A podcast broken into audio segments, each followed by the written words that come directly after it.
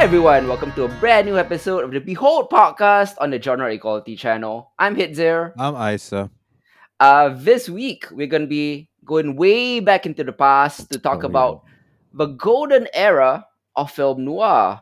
Um, you may be familiar with what film noir is because it's a genre that has lasted from the 1940s all the way to today. In fact, many film noirs are still being made right now. But we're gonna talk about the initial heyday of uh, the film noir, meaning the Mhm. 1940s and the 1950s. You know, um, so these are very old movies, which I feel stand the test of time.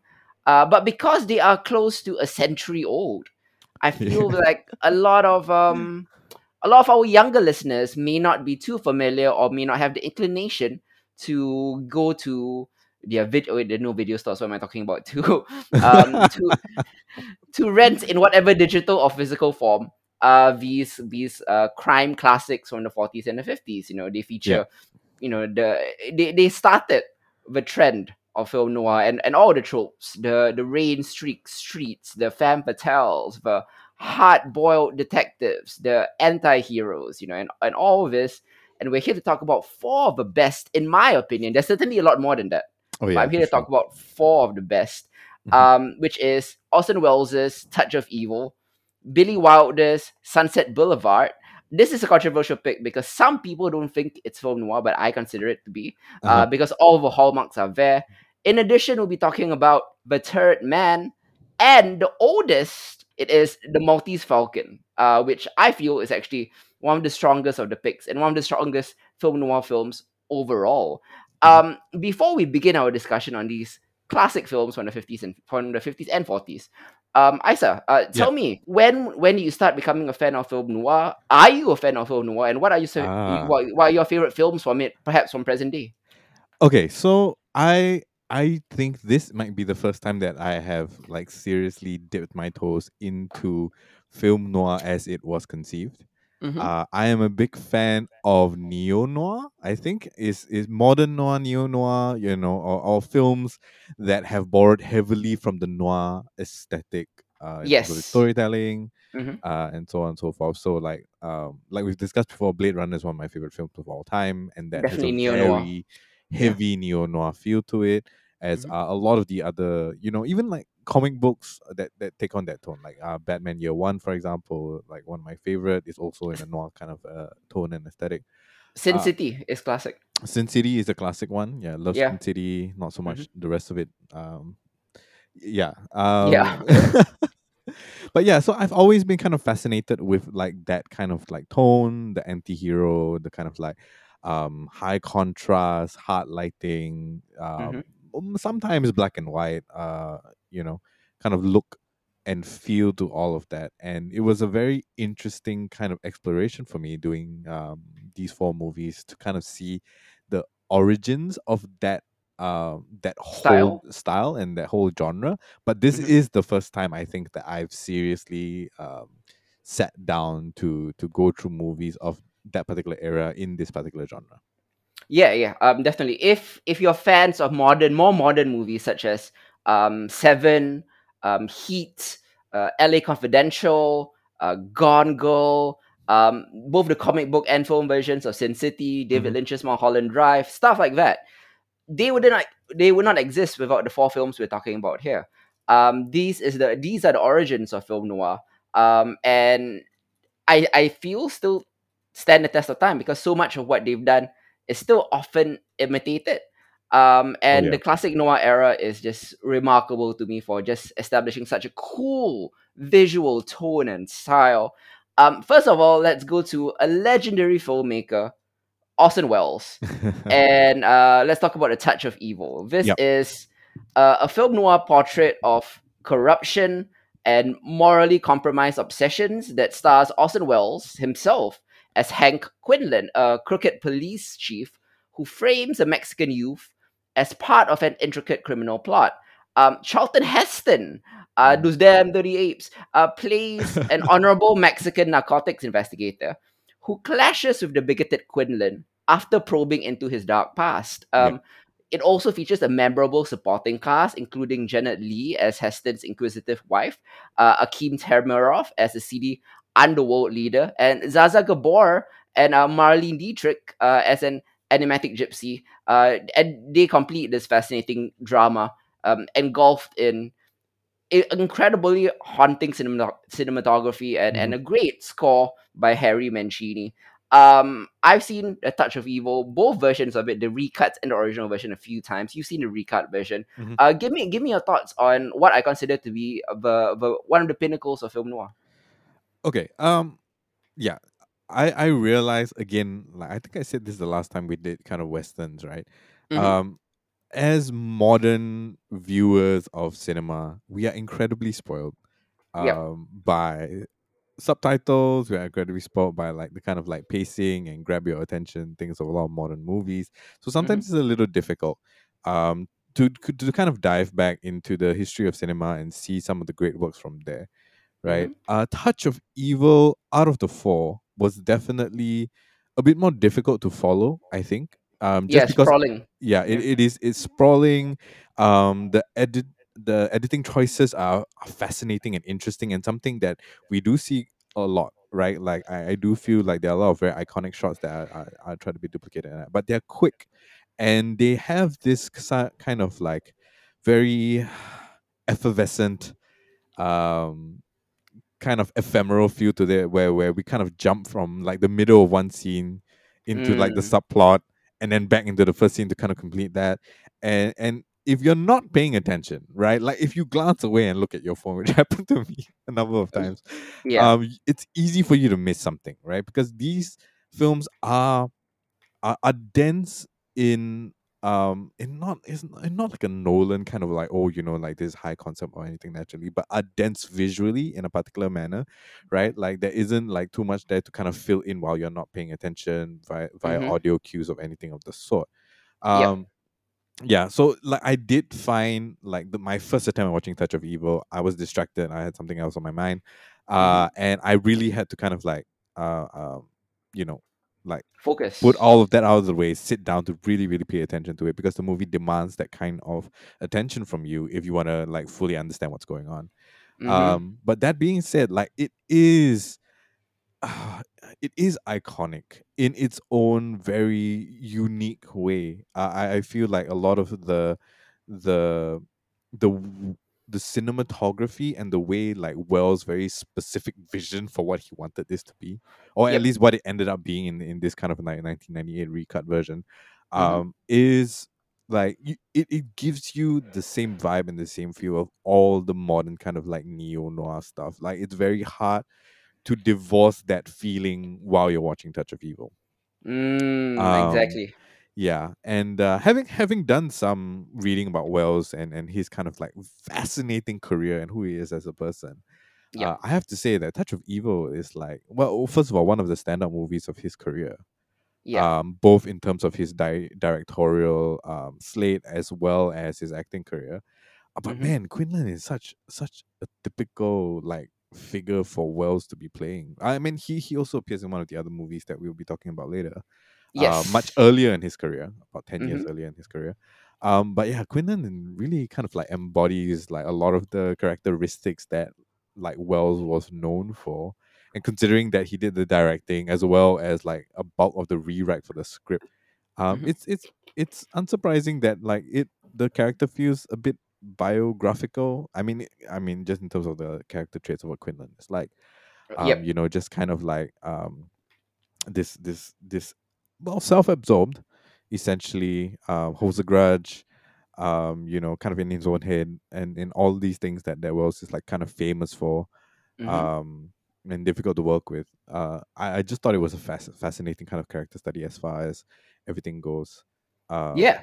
with the plot yeah Mm-hmm. so Uh, like yeah jumping back into back into like the origins of noir it is uh it is a little difficult when you start to mm-hmm. realize that this is like at that point in time this is the genesis of the genre itself and there is particular meaning making to every decision that they make as opposed to modern day where they are borrowing that aesthetic or that Yeah. those storytelling tropes like those uh the um the movies that that use that in in this day and age right are are are dipping into a wealth of meaning that has already been created for that. But like going back to the genesis, like you kind of have to switch your mind to it, um, Mm. in order to kind of immerse yourself a little better. Mm. Uh, but yeah, like I, I think like Touch of Evil like really kind of embodies that, and it's very easy to see that, you know, why why some people regard it as one of the best um film noir movies, Mm. uh, and one of the best movies of all time. Yeah, Uh, yeah. Um, I had this weird, like, kind of similar-ish discussion because um, the new Sopranos movie is out. It's called The Many Saints of oh yeah, So, mhm, so I have a, a couple of friends who kind of uh, never seen The Sopranos and delved back into it, yeah, and and we w- they were kind of saying like the show is really good, but you know, like what's so special about it? You know, like you see a lot of the same things in The Sopranos that you see in like a, a Breaking Bad or The Wire or um, Ozark or you know all the other more modern shows, and then you know like it's hard for them to think that like the things that they see in breaking bad and all these other shows were invented in the sopranos you know? Yeah, it, it, it only seems out of place and dated because like it's often copied and often imitated you know like bullet time in the matrix right you know? Yeah, like they invented it you know so they can't be blamed for overusing it right? You yeah. um this movie in particular was actually based on a novel called badge of evil by whit masterson. Hmm um it was kind of a cheap pulp fiction, you know, a little thriller. Um, Orson Welles did a great job turning, you know, that that nothing little novel into great art in one of the rare instances of ad- adaptation being better than the source material. Um, Yeah. you mentioned some of the camera work, right? If if Mm. for nothing else, the film is most remembered and again still imitated for its remarkable single tracking shot opening. Oh yeah. It's a dazzling three minute setup that sucks you into this neon lit uh, cesspool. The the, ca- the camera like cranes and swoops through the busy night scene as we watch um, Mike Vargas, played by Heston, of course, uh, and his um, blonde all American uh, wife, uh, Susie.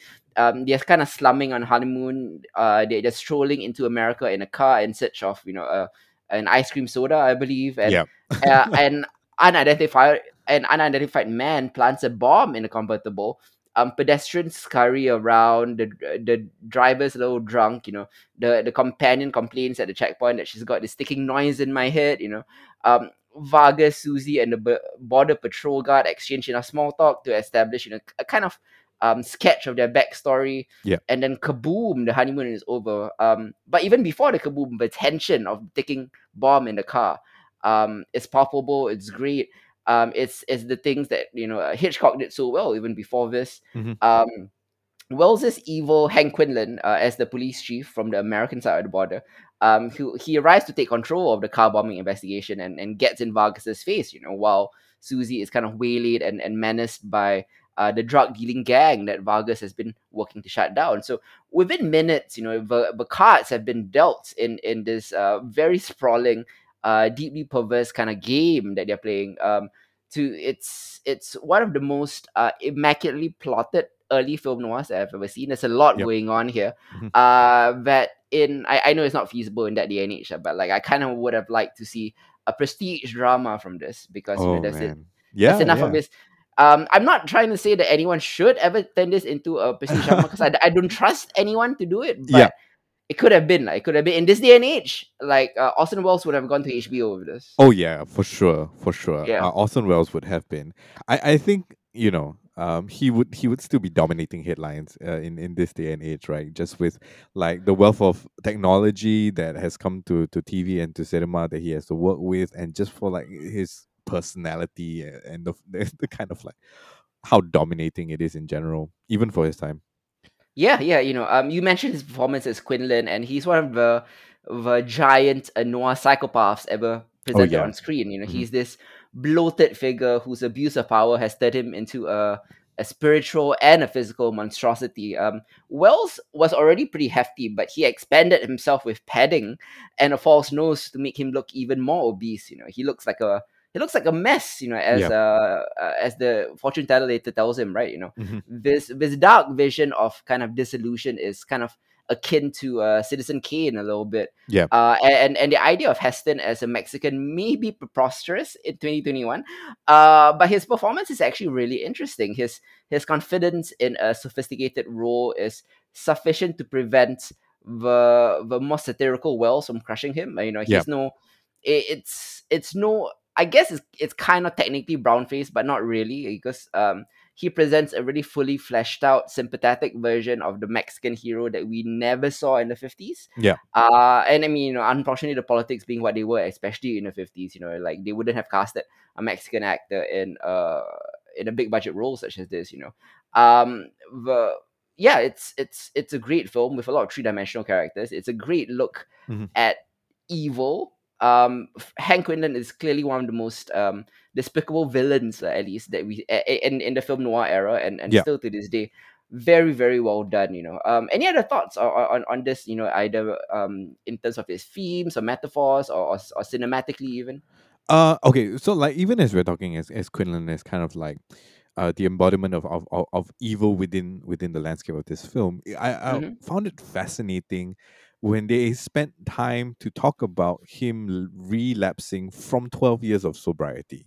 Mm. Um just because of of this kind of like the stress of that. I I, thought that was a very interesting um creative choice to kind of make right for Yep. someone who is like clear clearly this is the bad, big bad guy okay uh and and like there is a moment of kind of like uh humanity I mean, he Mhm. falls back into drinking, right, and all that. But like the fact that he's been sober for twelve years, like they never really detailed like the history of that and so on and so forth, which is fine.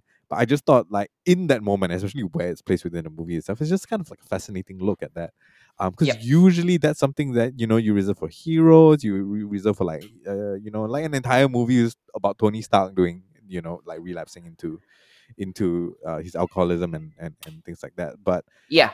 It's very rare for you to take a moment from what is a very fast-paced and dense uh plot right in Mm. order to take a step back and like kind of show that as as you know like he's the bad guy but he's been sober for 12 years as just kind of like is that a character trait Mhm. that is to be praised or to be to be curious about like what exactly you know is, is there and I, I just thought it was a something that stood out to me i think watching it for the first time Yeah, yeah, you know, like it has a lot of um prestige drama elements. You know, like the Yeah. characters are very well rounded. They have um backstory and they have like details that paints a full picture of them. Even though the running time clearly is not is not six or seven seasons, right? It's Oh, it's a yeah. couple hours, you know. But you you you get enough of it, like. And clearly, if this was a show, it would have been explored a, a little bit more.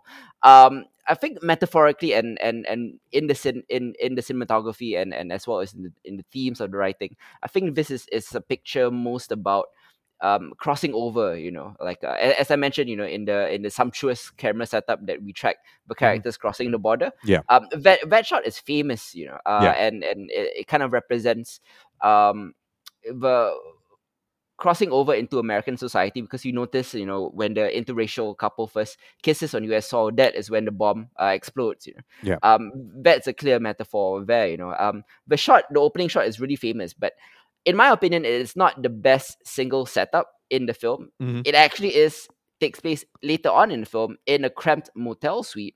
Um, that proves how Hank Quinlan, uh, you know, plants a dynamite, plants dynamite on the man he Oh, intends yeah. to frame. Mhm, You know, mhm. um, these scenes were a way for Welles to say like, you know, I'm, I'm fucking on it, and I'm as good as ever. um, a- and they are also like crucial to the uneasiness that runs through the the movie as the you know this this gloating p- panorama of an unwholesome society. Yep. Um, the aura of, of crime seeps into every cell of you are watching this. You know, um, the city officials are corrupt. The nightman, uh, who played who's played by Dennis Weaver, needs a rest home, and and the gang that come to the motel to get Susie. Um, are one of the first warnings of, of drugs in American movies. Yeah. Uh, not least, of course, Quinlan, who is you know uh, um, kind of like the sheriff who's gone to hell on immorality and and candy bars. Um, the, the evil here is not uh, it's not just a touch. The, you know, it's criminality in the blood of American society. Mhm. Uh, and it's it's very well done. You know, Ma- Marlene Dietrich's um character Tanya, who, Yeah. who watch you know who watches over this doom. It's it's kind of like a, a witch or a prophet. You know, a, a- a bleak reminder that there's no hope. And and 50 years later, you know, the, these these ideas still feel like an open wound because of the the Mexican American border. uh, Like Yeah. like the issues there are still are still very prevalent. So yeah, I mean I, I I rate this very very highly. I would urge you to go to your Amazon Prime or VOD or whatever to go rent this film if you're hmm possible. If it's possible, um, I would recommend that you watch 1998 recut version Oh yeah. as it hews closer to Orson Welles's um, remarkable vision. Uh, but if you watch the original version, also it's not bad. It's actually pretty good. But the recut version is the truer one. Um, a bit like Blade Runner's uh, director's cut is better. You Yeah. know. Um, so yeah. Uh, that's this is one of my favorite film noirs of all time. Uh, any final thoughts before we move on to uh, Sunset Boulevard? Uh, no, no. I, I- think that that that summarizes basically mm, what my thoughts are as well. Um, hmm just excited to kind of jump into the rest of them. Like it, this again, like it really has been like an exploration of you know uh where something that I, I enjoy in the present day has come from, and it's just been been educational. I'll put it that way. Yes, definitely. Uh, next up, let's talk about Sunset Boulevard, which is probably uh, the most controversial pick that I've chosen here, but I do consider it film noir. Yeah. Um, it is a mix of film noir and black comedy because all the stylistic tropes are here, including the voiceover narrative. Um, Sunset Boulevard is uh, this 1950 American black comedy and, and film noir directed and co-written by Billy Wilder. Um, it's of course named after a major street that runs through Hollywood, you know, Uh-huh. uh, which is the, the center of the American movie industry. The film stars William Holden as Joe Gillis, a struggling screenwriter, and Gloria Swanson as Norma Desmond, who is a former silent film star, Yeah. uh, who draws in draws him into her demented fantasy world where she dreams of making a triumphant return to the screen in the talkies now. Um, Erich von Stroheim plays uh, Max von Mayerling, uh, her devoted butler, uh, and Nancy Olson, Jack Webb, Lloyd Gough, and Frank Clark uh, appear in supporting roles. Um, director Cecil B. DeMille and gossip columnist Hedda Hopper play themselves in, in, in a bit of meta casting. Uh, the film also includes cameo appearances by leading silent film actors such as Buster Keaton, Mhm. H.B. Warner, and Anna Q. Nilsson. So um, I was a bit tempted to include this in one of our earlier topics, you know, the whole meta films about Oh yeah. about creators because Yeah. this is one of the earliest versions of that. I I I- think you know this Yeah. this idea of this aging silent film queen who just refuses to accept that her stardom has ended. You know, so she hires this young screenwriter to help set up her movie comeback. You know, Mhm. uh, the screenwriter himself is not a good guy. He believes he can manipulate her. Yeah. But he soon finds out that he is wrong. Um, the screenwriter's ambivalence about their relationship and her unwillingness to let go leads to situations of violence, madness, and death. Um, I love this movie. Uh, in particular, movies about Hollywood haven't always been great, but this is one of the great movies about Hollywood, Mhm. uh, set within the framework of a film noir style. Uh, what are your thoughts on Sunset Boulevard? Oh, Sunset Boulevard is definitely like I personally don't know if I would have picked this for this particular f- slate of four movies. Mhm. Uh, and it is so special because it is so different. Um, Yep. you know, like we're not looking here necessarily as crime being the the center focus of that. Yeah, you know, the beginning of the film and, and like the entire premise like starts off with a crime, sure. Uh, but it's not, you know, it's not like Touch of Evil, where essentially like there's a criminal underbelly. You know, it's not like a third man where there's fraud going on, or in Maltese Falcon, where you know essentially there's there's some sort of like nefarious uh um tr- trading of, of an artifact. Um, Mhm. you know, like this straight up like plays out like you know um what uh, for, for some reason like it, it felt like a very twisted reverse version of of perfect blue um Mm. you Mhm. know uh, and and I, I i kept trying to find a modern day equivalent of of that sort of like uh demented uh, illusions of grandeur star who basically like sucks everybody into her um you know in, in into her gravity and into orbit around her Yep. uh but I, I couldn't actually come up with anything but like this really does feel like it, it could be like the the prototypical kind of template for for movies of that ilk you know that, that are to come um Mhm. yeah uh, i found it fascinating i i think in particular here um oh no what's her name uh the the lead actress here gloria swanson man Mhm. she is she is alluring and terrifying at the same time uh it is very difficult to look away when she's on screen uh Yep. just the kind of like the persona that she plays as as uh norma and and her portrayal of someone who is a a a has been essentially but is still caught up with that lifestyle and with like uh, the illusion that that she, you know she commands that that similar sort of respect as she goes along and how that Yep. devolves into the very very amazingly acted final scene Mm-hmm. um is yeah is is kind of mind-blowing actually um just like looking at all of that and and while it's not what people typ- typically think of as film noir you're absolutely right like all the hallmarks of it are there uh you know you have you know the kind of like subversiveness of what a film noir would be the kind of like hidden layers between uh uh, uh the sheen right of of of um the hollywood life you know and and a lot of like twisted personalities that that that show up in in a kind of duality that is important um it's a important counterpoint to almost any film noir um, um piece. Um so Mm-hmm. yeah uh it it was i i don't know necessarily if i would consider like i i would not have categorized it as a black comedy necessarily. Mm-hmm. um it's more tragic comedy to me than than black comedy necessarily. Um it's a bit hard to draw that distinction i think as time goes by um you know and and more movies get made and and you know they sort of define those genres um but yeah like sunset boulevard is a fascinating kind of like look in fascinating look and critique into the life of a hollywood star or has been hollywood star in that point Mm. in time, right? And then, of course, going on to read about the fact that you know uh, it was like a amalgamation of several silent, uh, silent movie, silent film Stars. or Yep. you know maybe like a very thinly veiled uh, uh, caricature of a particular star in this in uh, in in some cases, uh, was Mm-hmm. just kind of fascinating to read. Like I never really thought about that or about how difficult it would actually be to transition from from silent films into uh talking pictures right um Mm. yeah and and what kind of psychological effect that would have on someone who at some uh, uh, like not that long ago wa- was at the peak of of his or her career. Yep. uh and wow oh, yeah. That just that, was kind of like amazing and absolutely fascinating that i did i had to go and do some research about that. Uh for Oh, sure. Yeah. Definitely. It, it, it's it was one of those big uh, moments in in art forms where you know the business of it and a new medium popped up and changed everything in uh, in a huge way. You know it's equivalent to um streaming popping up in music you know it yeah just changed what music the industry was and in this way the the, the popping up of talkies or talking films really changed the Hollywood industry in such massive ways that a lot of his former stars overnight became forgotten, you know. yeah And and, and Gloria Swanson, I think, uh, gives her greatest performance here as the silent movie star Norma Desmond, you know, Mhm. with her theatrical mannerisms, you know, and her and her grasping talents and all of that, and those grandiose delusions, you know, this forgotten star living in exile in this grotesque mansion, just watching her old films, uh, dreaming of a comeback. yeah Uh, but it's also a very like twisted love story that that that keeps it from simply becoming a sort of waxwork freak show. You Yeah. know?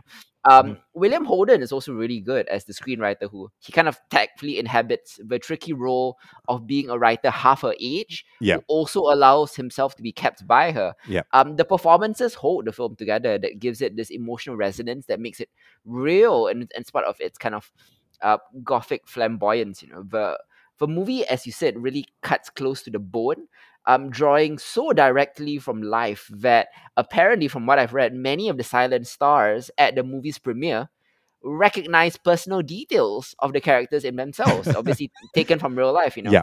um, in no character, not even Norma, does it cut closer than with um, Max von Mayerling, oh uh, yeah who was a, a once great silent director, now reduced to working as the butler for the woman he once directed. You know, Yeah. Yeah. and was married to. You know, there are unmistakable, uh, unmistakable parallels with von Stroheim, who who directed Swanson herself in Queen Kelly in 1928, and Yeah. whose credits also include Greed and and The Merry Widow. You know, he she he did go on to direct two silent films. Yeah. Uh, but but you know was wasn't very successful. Like he just couldn't adapt to it. You know, and I found that kind of meta uh messaging and meta like casting very interesting. Yeah. yeah that reveal was was kind of shocking honestly right Yeah. Like Yeah. this is this is the star that I groomed and and and and uh and filmed and then married and then Mhm. when she left I couldn't live without her. I was just like damn that is twisted as fuck. Yeah. Yeah. Yeah. Um like for those reasons, right? Like it, it really is Sunset Boulevard really stands out as a unique product of of its time and of Mhm. this particular genre for sure. Yeah, um, in one scene of Sunset Boulevard, right, um, Mhm. Norma Desmond is- screening one of her old silent films, um, for Joe Gillis, right? Yeah. Um, and, and and Max is running the projector. The scene that you see in the film is from Queen Kelly, a is- real yeah. movie. Vet, Vet Swanson and Von Stroheim, um, uh, starred in and directed respectively. And in that scene, they're essentially just playing themselves, you know. Yeah. Um, later on, when when when Joe is moved into the big mansion, right, Max shows him to one of the ornate bedrooms, and as you said, you know, um, explains it was the room of the husband, which leads to the reveal, uh, which was one of the best reveals of, of all four of these films. you know. Oh yeah, man. Um, uh, man, I, I can't say enough about Swanson's Norma Desmond. You know, the, it it skates close to the age of parody a little bit because yeah. I think Swanson takes enormous chances with the theatrical sneers and the swoops and the posturing, yeah. kind of holding Norma at the edge of madness for most of the picture before letting her slip over. Yeah. Uh, we might not kind of take her seriously, and but that's where Max comes in because he believes because he has devoted his life to her shrine. Uh-huh. We believe because he believes. You know, his his Yeah. love convinces us there must be something worth loving in Norma, and that in turn helps explain how Joe can accept her. You know, um, Norma, of course, you know, is not a wrinkled crone by any means. She's only fifty years old in the film, Yeah. which goes to show that um,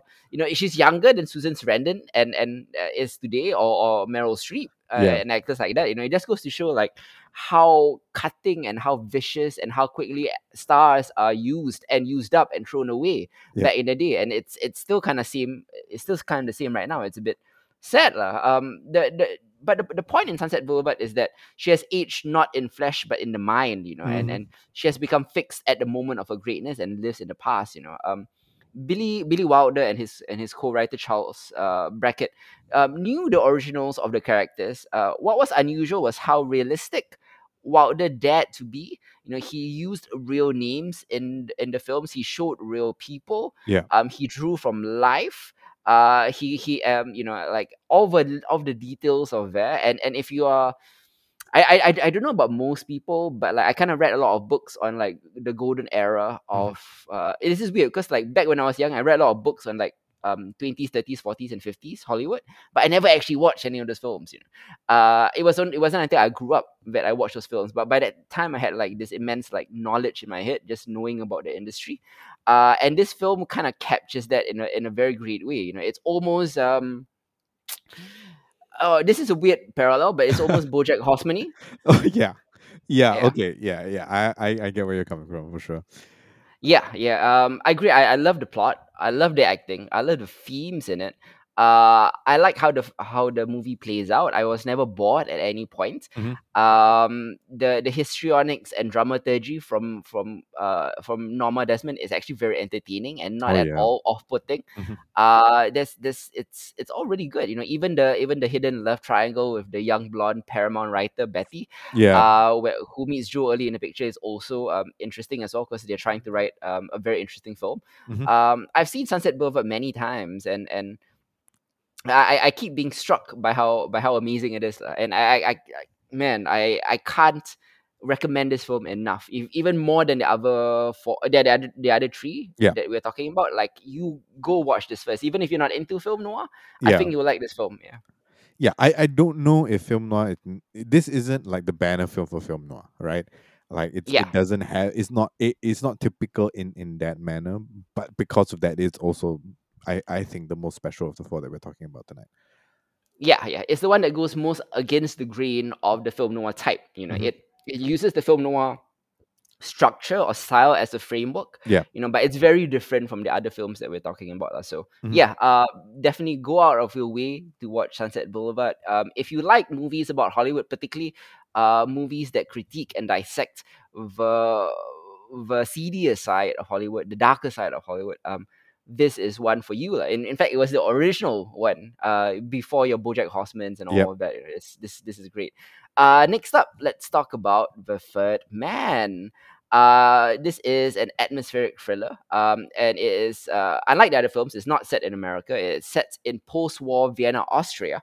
Um, the third man Mhm. stars Joseph Cotten as Holly Martins, uh, a writer of pulp of pulp westerns, pulp fiction westerns, yeah, pulp westerns, Yeah. um, who Mhm. arrives penniless as a guest of his childhood chum Harry Lime, again played by Orson Welles, uh, only to find him dead in Vienna.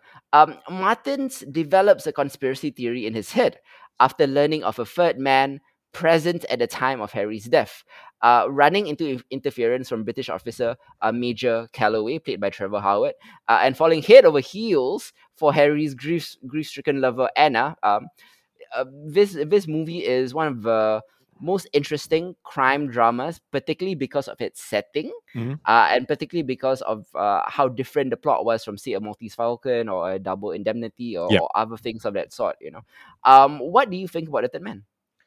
Oh man, so much Dutch angle.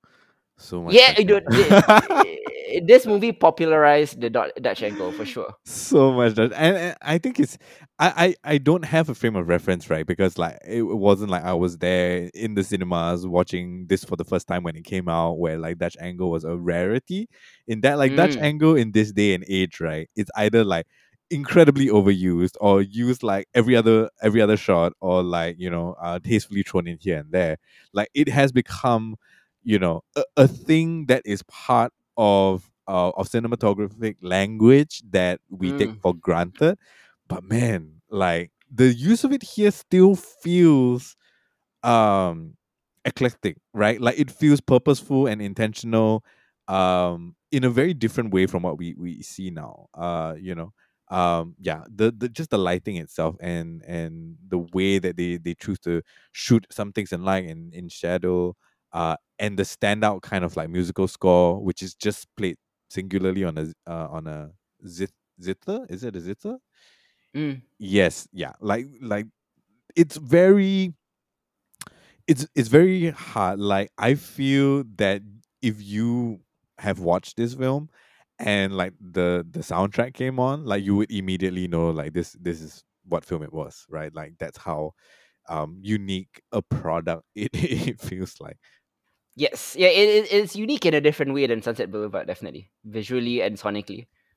oh yeah for sure i uh Yeah. yeah i think sunset yeah it's not i mean i, I think the furthest film to sunset boulevard would probably be maltese falcon um Yep.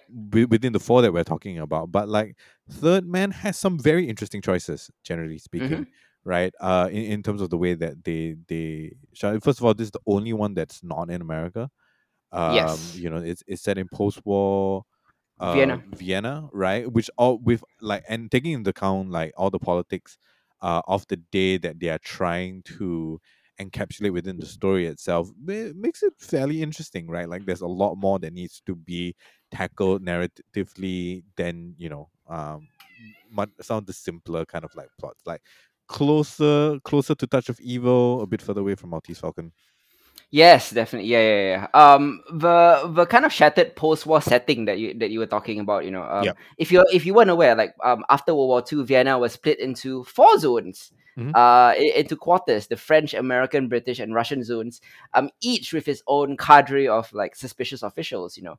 And this is the kind of sinkhole where the intrigue takes place. Um, Yep. i- i- the, the the American man, um, Holly Martins, the the alcoholic author of pulp westerns, you know, he has as I mentioned, he, he came at the invitation of his college chum, Harry Lime. But Lime is actually being buried when Martins arrived in Vienna. So how did Lime die? That's the question uh, and the engine that drives the plot.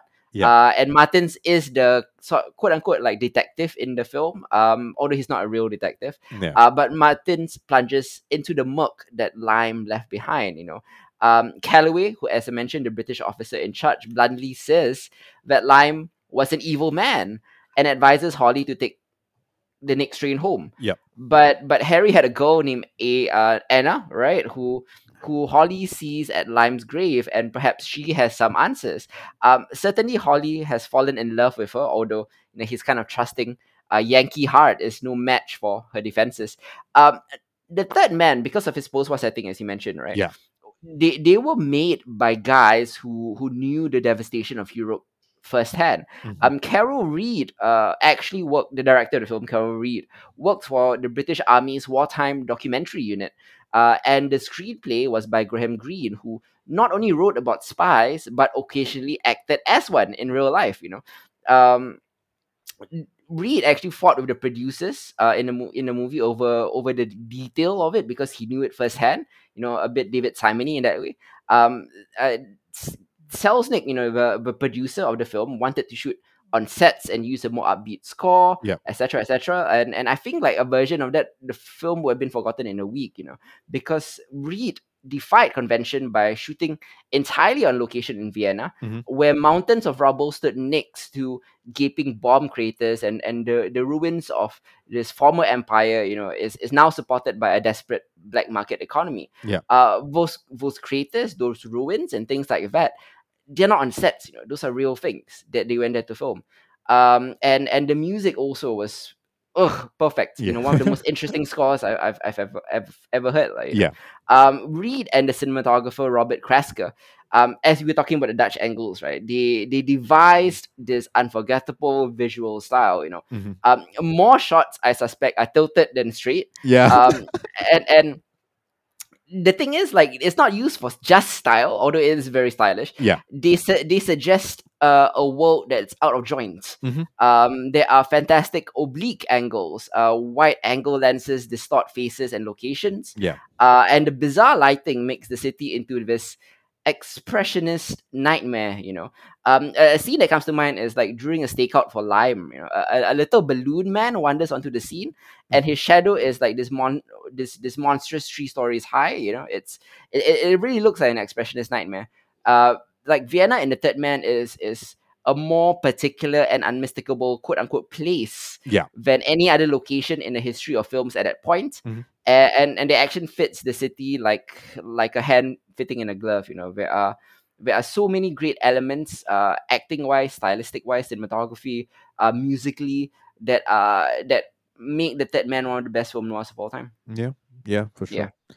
yeah man um any other any other like closing thoughts on uh the third man before we move on Uh, to our our final topic I, I think Third Man has some of the most memorable lines from Welles, a Welles character. Outside of Yeah. Kane. Uh, I love the uh the cuckoo clock um line uh, from from when they when they are on the what do you call that the Ferris wheel mm-hmm. right where he where he talks about like you know Italy and and all the the conflict and bloodshed and then you uh well fuck I'm paraphrasing um you know but they produce like uh Michelangelo and, and Da Vinci in and the Yeah, yeah. And then now i remember. Yeah. And then Switzerland uh you know for all their the love and peace and democracy that they have produced the cuckoo clock um you know just like one of those like super super iconic lines uh, delivered uh, i later read about delivered because they had to make up time for the scene uh, and pulled out of, of Welles's ass uh, Yeah. in reference to like some art lecture from that he read some time ago. It's it's like one of those like legend one of those like legendary things that you read about Welles right? As a person Mhm. and as a creator that is just like how do you you know do that and then end up being one of the most like iconic lines of a very very like historically you know uh, important film. Just, just strange and, and bizarre in that way. Yeah, yeah, you know, um, the the third man is very plot driven, but it's about more than plot. You know, it's Mhm. about this morally fermented atmosphere of, of post war Vienna, uh, so greatly mapped out by Graham Greene's um, uh, screenplay. Uh, so very well done, and and and the the key to the picture's genius is undoubtedly the the mutually beneficial and nourishing co- collaboration between Greene and the director Carol Reed. You know, seen in in tandem with all their with, with everything that they've done here, there is a strong case to be made as you know one of that they are one of the finest writer director teams in cinema. If you haven't watched any of their collaborations, I would suggest watching um Our Man in Havana and The Fallen Idol, um, Mhm. two other movies that they they wrote and directed simultaneously. Yeah. Um, Steven Soderbergh um actually has this like quote that I love about the Third Man. Um, Soderbergh once said that um the inspire the thing is right the the amazing thing about the Third Man is that it's a really great film in spite of all the people who say it's a great film. You know? So it's it's it might be overrated, but it's not. You know, everyone keeps Yeah. saying it's great, and then you watch it, and you're like, yeah, yeah, yeah, it's great. yeah, yeah, Yeah. I, I, to- I totally understand. Yeah, just one Yeah. last point to make. I, I think like uh, if any of Sure. our our friends listening, you know, you're interested in like you know, um, you're, you're a musician or you're interested in just like film scores and things like that. I think the third film, uh, the third man, is a fascinating study in the use of a singular instrument to Mhm. uh, to to score a film right? Mhm. Uh, much in like the same way. I mean, I, I- I- unfortunately just because of my, like a huge knowledge gap in terms of like old, old films and, and in film noir in general, like it feels Yep. a lot like Micachu's uh score for oh what's that ScarJo film, the strange sci-fi one. Uh, um, under the skin. Under the skin, yeah, like it has vibes like that, right? Like this kind of like strangely apt but very solitary instrument that matches the action so well. Like it, it is a fascinating study just in the, the the the aptness of the score towards like you know what what's on screen. Mm. Yeah. Definitely, yeah. Uh, go check out the Third Man if you can. Love the score as well. Um, I, I'm not actually not too familiar with what was the instrument that was used. It's a zither, Oh, um, interesting. which is a um okay so the zither is is is a is like a class of string instruments right like a modern day cross between what would be a harpsichord uh and like a lyre Okay, okay. right so there are many different types of zithers uh they don't exactly say what was used in the third man specifically at least from from the wiki and, and the very shallow research that i've done but yeah Okay, okay. essentially it's it's uh yeah it's a it's a uh string instrument um that's made out of wood uh it, it looks a lot like many of the instruments in that particular family like a lyre or harp or, or a harpsichord um Mhm. yeah Yep. Um, awesome. Yeah, I, I I never knew that. You know, like I always thought it sounded weird, but I never quite you know um did my research into what it was. Uh, thanks for informing me Yeah. on that. A ziffer. oh Okay, cool. actually if you want to bring it closer to like a like a asian context right a zither is is kind of like a like a guqin uh like a chinese guqin yeah Oh. yeah, Okay. Okay. Okay. similar concept where it's it's strings strapped across like hollow wood essentially.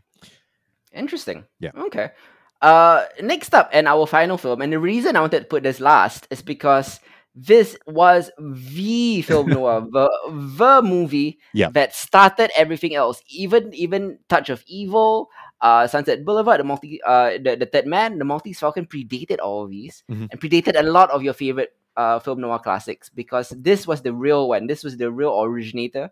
You know, this was the Matrix inventing the bullet time. Yeah. You know, this was the granddaddy of them all in 1941. You know, it's uh, in this noir classic, uh, Detective Sam Spade, played by Humphrey Bogart here, uh, gets more than he's bargained for.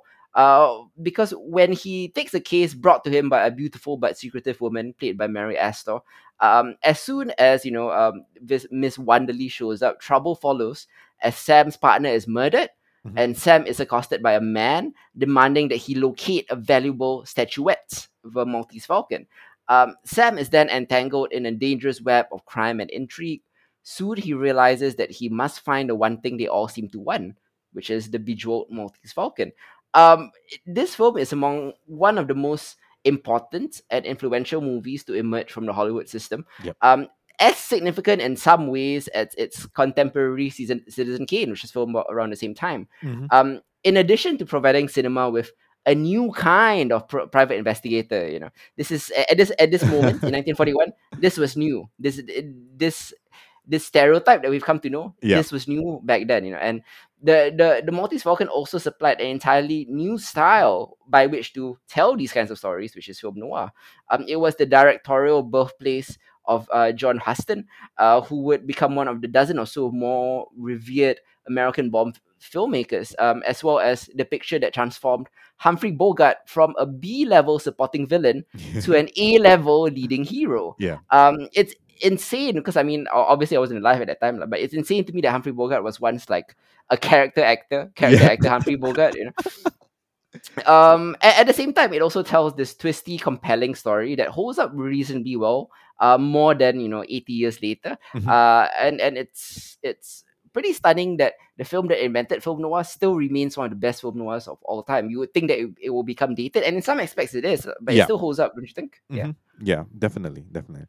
Uh, it is. Oh man, like when you, if you are a fan of any any piece of media that is that is close to film noir, right? Mhm. Uh, and you watch the Maltese Falcon, like me, for the first time, um, and you're just like, oh, so that's where it came from. Oh, so that's where it came from. Like it was Yep. a constant. It was like throughout the entirety of like the first half of my viewing, I just like ah, Mm. I get it now. I get it. It was it was very revelatory in that manner to me. Um, oh, interesting. um, okay. you know, it's like okay, okay, right. So like this is uh, well, first of all, it is peak hum- Humphrey Bogart, right? Like every other Yep. character he has played since this point. from Yeah. from here on, end is basically the same character, like Sam Spade, uh, in, in Yep. different shades. Um, Yeah. and I was reading something about along the lines like Ingrid Bergman was studied um, Maltese Falcons footage for Mhm. in preparation um, to to act uh, alongside uh, Bogart in. We've covered this. Casablanca. Um. Yes. yeah, in Casablanca. Yeah, so this is this is big Humphrey Bogart. Sam Spade is your the epitome of your you know um, noir sleuth type character. Um, yeah, Deckard Kane, you know, owes so much to Sam Spade's character. Uh, hey, every, every noir detective. every noir, it- yeah, Yeah. Yeah. Uh, uh, since since when was this? Nineteen forty one. Yeah, Mhm. e- every noir detective since 1941 owes something to Sam Spade and Humphrey Bogart's uh, rendition of him. It is, it is crazy how archetypical it Mm. has become, right? Uh, and I think I think that is just a testament to his performance here and the way that the character is written, right? Uh, it's very easy to see it as as uh caricature ish because of all that has followed this performance.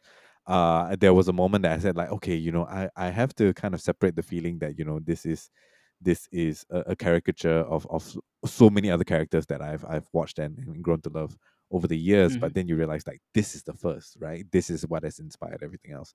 Um, and Mhm. and that to me is like one of the standout things um for that you know Mhm. uh, equal, equally the same I, I do feel like the the the film score here right Yep. again you know you can hear it like so many things just pay tribute to that uh you're just kind of setting the tone for that it's it's kind of yeah it, it it's a trip to watch that i i do feel like i want to rewatch maltese falcon again because a lot of the time i was just like oh you know this this you links up with this or this links up with that or this might might have possibly inspired this or that right and Mhm. a lot of moments like that where i do feel that i may not have paid as much detail uh attention to Mhm. the detail as i would have wanted to and then Mhm. especially reading kind of um huston's uh the insane amount of preparation huston did for this film is Yep. kind of mind blowing, right? And I want to honor that by you know giving it uh, another watch just to make sure that I, I I appreciate that instead of like just like oh this is like a series of hyperlinks to all the other things that I've enjoyed in my Mm. life that have to do with film noir, right? Um, Yeah. yeah. So that on my first view of the Maltese Falcon was generally a lot of that. Yeah, yeah. I mean, I, I, I can totally imagine that as well uh, because um, the first time I watched the Maltese Falcon was back in the nineties, and even then I was like, "Oh, this is where all those things came from." you know.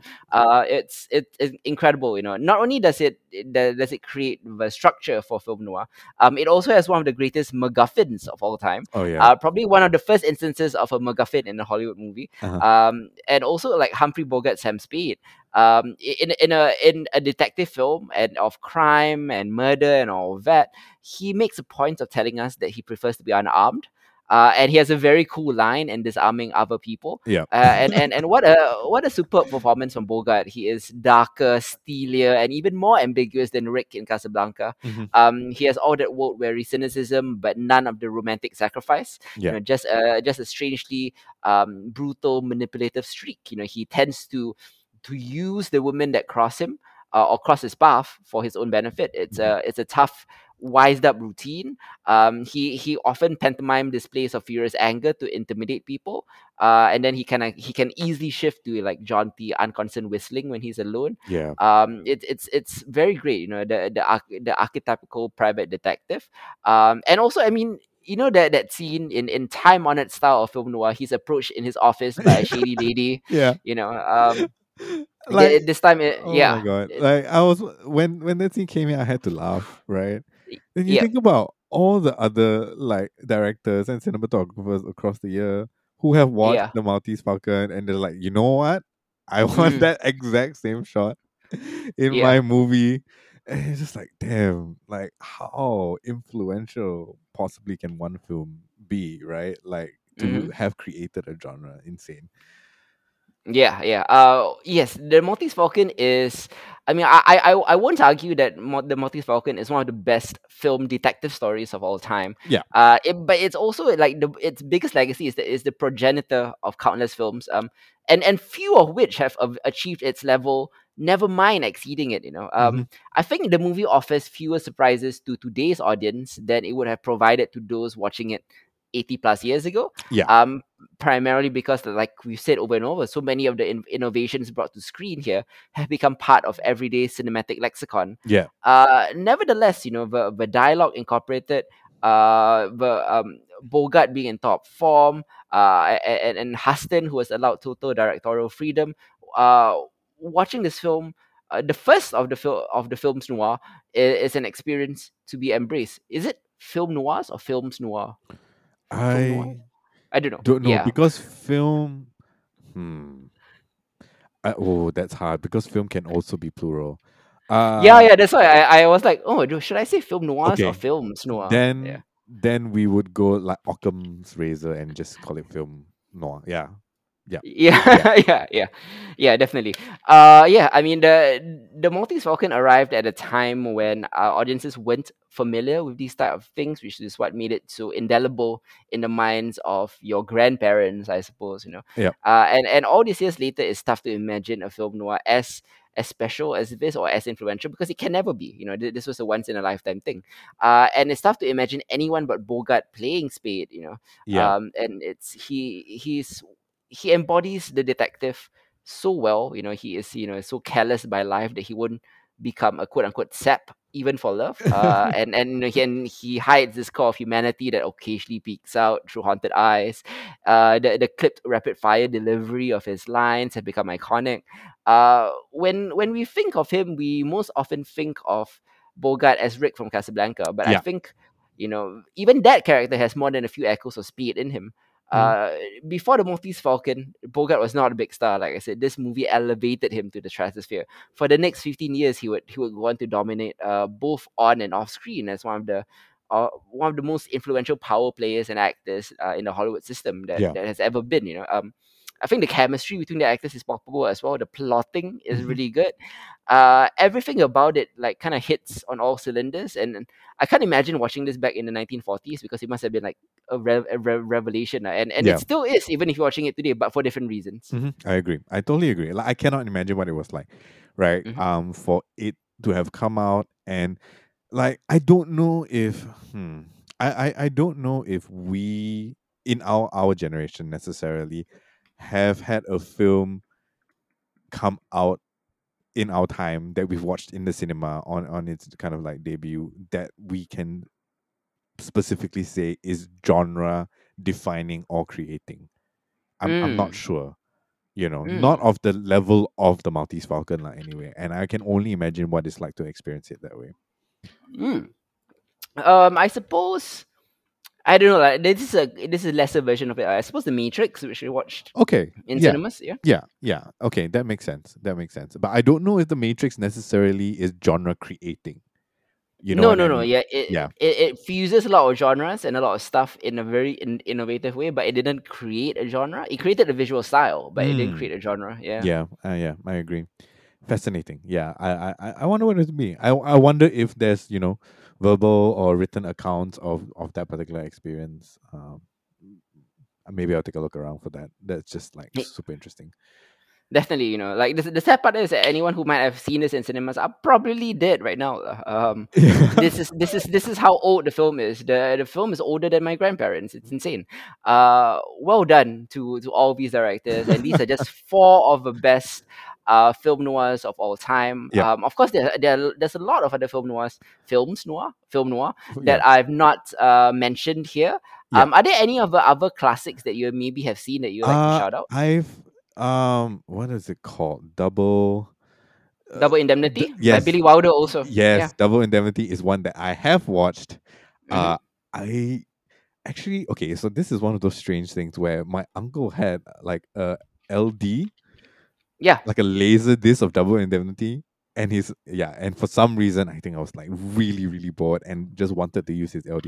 It was a choice Mhm. between watching Double Indemnity or Metallica's like S and M con- concert with the orchestra. thing Oh, right? And Okay, I, I had yeah. I already watched that. I was like, oh fuck, I Mhm. want to use the LD player because you know it's a it's a relic of its time, right? And I happened to Mhm. put on Double Indemnity for some reason. So yes, uh, Double Indemnity. Um, I can only imagine like when you were that young, right? Like by saying Metallica as an you're probably in your teens, early teens. Yeah. Right. yeah, early. teens. So I I can imagine watching a black and white film from the 40s about insurance fraud. Yeah. Probably bought you. I, I no, but it was kind of a, a strange thing, right? Because I had already watched the Metallica concert with Mhm. my uncle, right? Who who who's my mother's older brother. Like he's significantly older than my my mom, right? Yeah. And that was a strange experience in and of itself. You know, and he, Mm. he went off to do something else. I wanted to check something else on LD because it just fascinated me. Like, what the hell is this giant, you know, CD essentially, right? Yeah. And, and how does it work? And how did we get from there to, you know, there's no streaming lah at that point in time. I was, I was still like early teens, Mhm. right? Yeah, but Double Indemnity was just like insanely. I wasn't expecting it to be about insurance fraud. Uh, but, it Yeah. is, but it is still fascinatingly complex in terms of like it, it might have been my first introduction to film noir actually Oh, that definitely must Yeah. have been right, Yeah. considering your age. Yeah. yeah uh, at that point in time i don't think i watched anything it was interesting i don't think i finished it necessarily Mm. but like that look of it must have remained in my mind f- since then because like i was always drawn to that after that you know and then of Mhm. course like things feeding in from my childhood like uh the batman the animated series very clearly Yeah. a film noir thing uh one of and one of my favorite animated like media of all time right Mhm. um yeah and and and so on and so forth right and all the comic books all the you know sin city and all of that as they kind of came out might have been because of double indemnity now that i think about it Definitely, yeah, it, it would have been. Um, another film that I would like to point out also is a film called The Big Sleep from Howard Hawks in 1946. Ooh, I have Uh, watched that. it's okay it's based on a really really famous uh a famous Raymond Chandler novel. Um, a really really convoluted novel that is just as convoluted in film. Uh, and and The Big Sleep and the Raymond Chandler novel. If you have not seen the movie or read the book, Yep. uh, they are both of them are, are very very good. It's classic Chandler and classic Howard Hawks. Uh, and and also one of the best film noirs of all time. So you know, um, these are six films that I would I would put as the six pillars of the genre that has endured till today. You know, so again, I, I- like I said, if you love stuff like LA Confidential, if you love Seven, oh yeah uh, thing, things like that, the the neo noirs, if you love Blade Runner, uh, why not dig back? You know, beyond the 90s and the 80s uh and and go watch the the original versions of of the genre that that kind of kickstarted it all uh, Yeah. uh, and of course I, I, man i forgot to mention chinatown which is also one Oh. of the best uh, neo noirs of all time you know yeah um it's it's it's hard to talk about chinatown without talking about um roman polanski and his controversial uh, nature you know? yeah um which is i think one of the reasons why i didn't pick chinatown also because it's just you know there, there are a lot of films of equal uh quality to Mhm. chinatown Yeah. without the baggage that it possesses with roman with uh with roman Polanski. uh at the same time though i do like objectively acknowledge that jack nicholson and roman Polanski like kind of created magic there and even yeah it was definitely one of the best film noir of all time mm mm mm. yeah um any anything else before before we uh cap off this episode Yeah. Uh, for anybody who is interested in checking kind of these four films out, I I mean, like I I know that I've uh I've gone on and on about oh yeah you know um uh there there's just these so many things right that that are reference and uh, uh pay tribute to and all of that but just one Yep. of the things i feel like personally especially just because uh we recently did midnight mass and anything that flanagan has done uh Mhm. in particular uh touch of evil's tracking shot at the beginning like that Yep. single shot take and then in maltese falcon the single shot the that seven minute long single shot take where where Mm. Gutman talks about the origin of the Maltese Falcon. Like these things, Yeah. this day and age, we're like, oh my god, you know that that track, uh, their single take shot in this film or in that film or in Birdman or in like House of uh, Haunting, the Haunting Mhm. Hill and all of that. Like it's not new, right? Uh, Yep. and like these are some of the films that started to use this like very very early on when cinema first became a thing and it's very interesting to kind of see the genesis of that in some of the moments that we celebrate Mhm. in modern television or cinema today Yeah, yeah. Or, or Norma, Norma Desmond would argue with you saying that that wasn't the genesis of cinema. Um, yeah her movies were. yeah uh, sure. the, the the the advent of talking cinema. You mean? yeah, Yeah, talking talking cinema yeah. Because uh, cinema's been around since the 1910s, but although they didn't have any stuff like that, lah. I do have a big blind spot in cinema. Much like you know, you haven't really seen a lot of film noir, right? My Yeah. big blind spot is silent films. uh Huge. There's there's like this 30 year history that I'm just not familiar with. yeah i i think for me the only silent maybe we should do an episode on silent films damn That's, that's interesting because it'll be a discovery for me as well. yeah yeah i mean i'm only familiar with chaplin stuff uh Cha- oh yeah, of course, yeah. Everybody's familiar with Chaplin, and I've seen Metropolis also. Oh, interesting. Yeah, I've seen Metropolis too. Maybe this. Hmm. Okay. Also, yeah, Okay. Yeah, we'll we'll put a pin in it for like a future Behold episode to talk about silent film. Mhm. Um, it it's going to be an interesting. Uh, a podcast about silent films is a fascinating proposition that I need. Yeah, to wrap, yeah. I need to wrap my head around. Uh, but yeah, Irony. I- I'll, I'll be down for that. I, I think that would definitely be a new experience for sure. Okay, cool. Um, and also we'll be back in a couple of weeks to, Yep. for a special episode of Behold, where of course it's Halloween, so we're going to be talking about horror specifically. Um, I've kind of readjusted it to make it Southeast Asian horror now, Yeah. rather than just Asian, since you know Chris is from Singapore. So I picked, uh, we've picked three films that come from our region. Yeah. Uh, we're going to be talking about Satan Slaves from Mhm. Indonesia, uh, as well as Shutter from Thailand, which is one of your favorites. Yeah. Uh, and I've included Malaysia's Roh, which uh, came out in 2019 as well, because I think that was a really great film that I totally forgot about. Yeah. Um, I saw it at S- SJIFF, then I put it out of my mind, and I was like, yeah, okay, Yeah. that, that kind of fits with the theme. And Southeast Asia, you know, I think it's a more like uh, it's a more condensed, you know, uh, theme. Like it's, it, it just works better than Asian horror because Asian horror you would have to pick a lot from Japan and Korea, right? yeah for sure we could we Yeah. could do japanese horror as a single episode and not be done with like uh, barely scratch the surface of it uh, same for korean horror Correct. Yeah. Yeah, but but because I think Southeast Asian horror gets less acclaim internationally, Yeah. uh, maybe we should, yeah, yeah, let's just focus on uh supporting regional. yeah so that's the topics we'll be talking about for a halloween episode uh if you're hearing this and you want to like catch some of those ahead of time shutter on whatever your your vod um choice is Roh is on Net- Netflix. netflix. Uh yeah so you can go ahead and access that if you want to like watch it and then hear what we have to say along.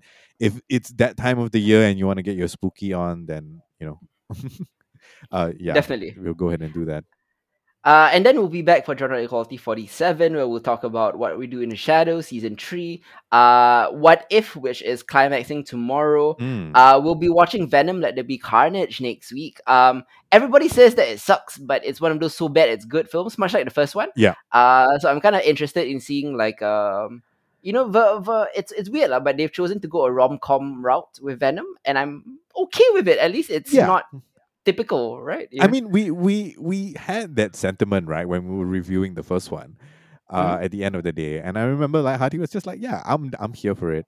Uh, the the fact that they turn you know Venom and Brock's relationship into like a bromance rom com kind of thing, I'm I'm here for it. If they can expand into that, Mm. and you're giving us Woody Harrelson as a crazy Carnage, like sure, I I'll be Yeah. down to spend some time to watch that. Yeah, for sure. All the reviews that I've read and watched says that Venom Let There Be Carnage is more overt of a rom com than the first one. The first, first one was an oh. ex- Oh. the first one was an accidental rom com. They didn't quite realize what they were doing. Yeah. And then they were like, oh, that's what people latched onto. So let's just make this like a full on like bromance. Interesting. Yeah. yeah. Okay, okay, yeah. I mean, like that's different enough for sure, right? Like outside, honestly, outside of the the um, Space Knight like Venom run in the comic books, right, where he joins Guardians Mhm. of the Galaxy, and maybe one or two of the novels which I managed to read when I was a lot younger, like Venom is uh has never really been explored as that fascinating of a character. And if you can bring something different to the table among all the superhero slash comic book movies that we have, yeah, sure, let's do it. Venom was the quintessential Todd McFarlane creation where he looked cool, but Yeah. there was nothing to him, you know? Yeah. Just like just like every other Todd McFarlane creation, uh, they all look cool, but Yeah. there's no real depth to them. You know? Ah, Uh, but yeah, whatever. We'll also be talking about Foundation season one. Yep. Uh, Halloween Kills, which is you know, the new Halloween film coming out in time for Halloween. Uh, we'll talk about Injustice, the, the animated version, not Mhm. the video game. Um, Army of Thieves, which is the prequel to Army of the Dead. Uh, more of a heist film set within the early years of the zombie outbreak. I shall be talking about Violet Evergarden, the movie oh yeah. uh, and lots more also. Uh, so tune in. We got lots in store for you and, and more next month also. You know, and, and if you like to hear more of us in our previous episodes, uh, like, follow, subscribe uh, to our YouTube account. We are also available on our traditional Mixcloud home, Google Podcasts, Apple Podcasts, Stitcher. Uh, wherever you find your favorite podcasts, we are on there. Just search for Genre Equality or Behold, Mhm. and also Asian Nightmares, and we will be all there Yep. yeah um and that's it for this episode of behold uh till next time this has been hit zero I'm Isa. goodbye guys Ciao.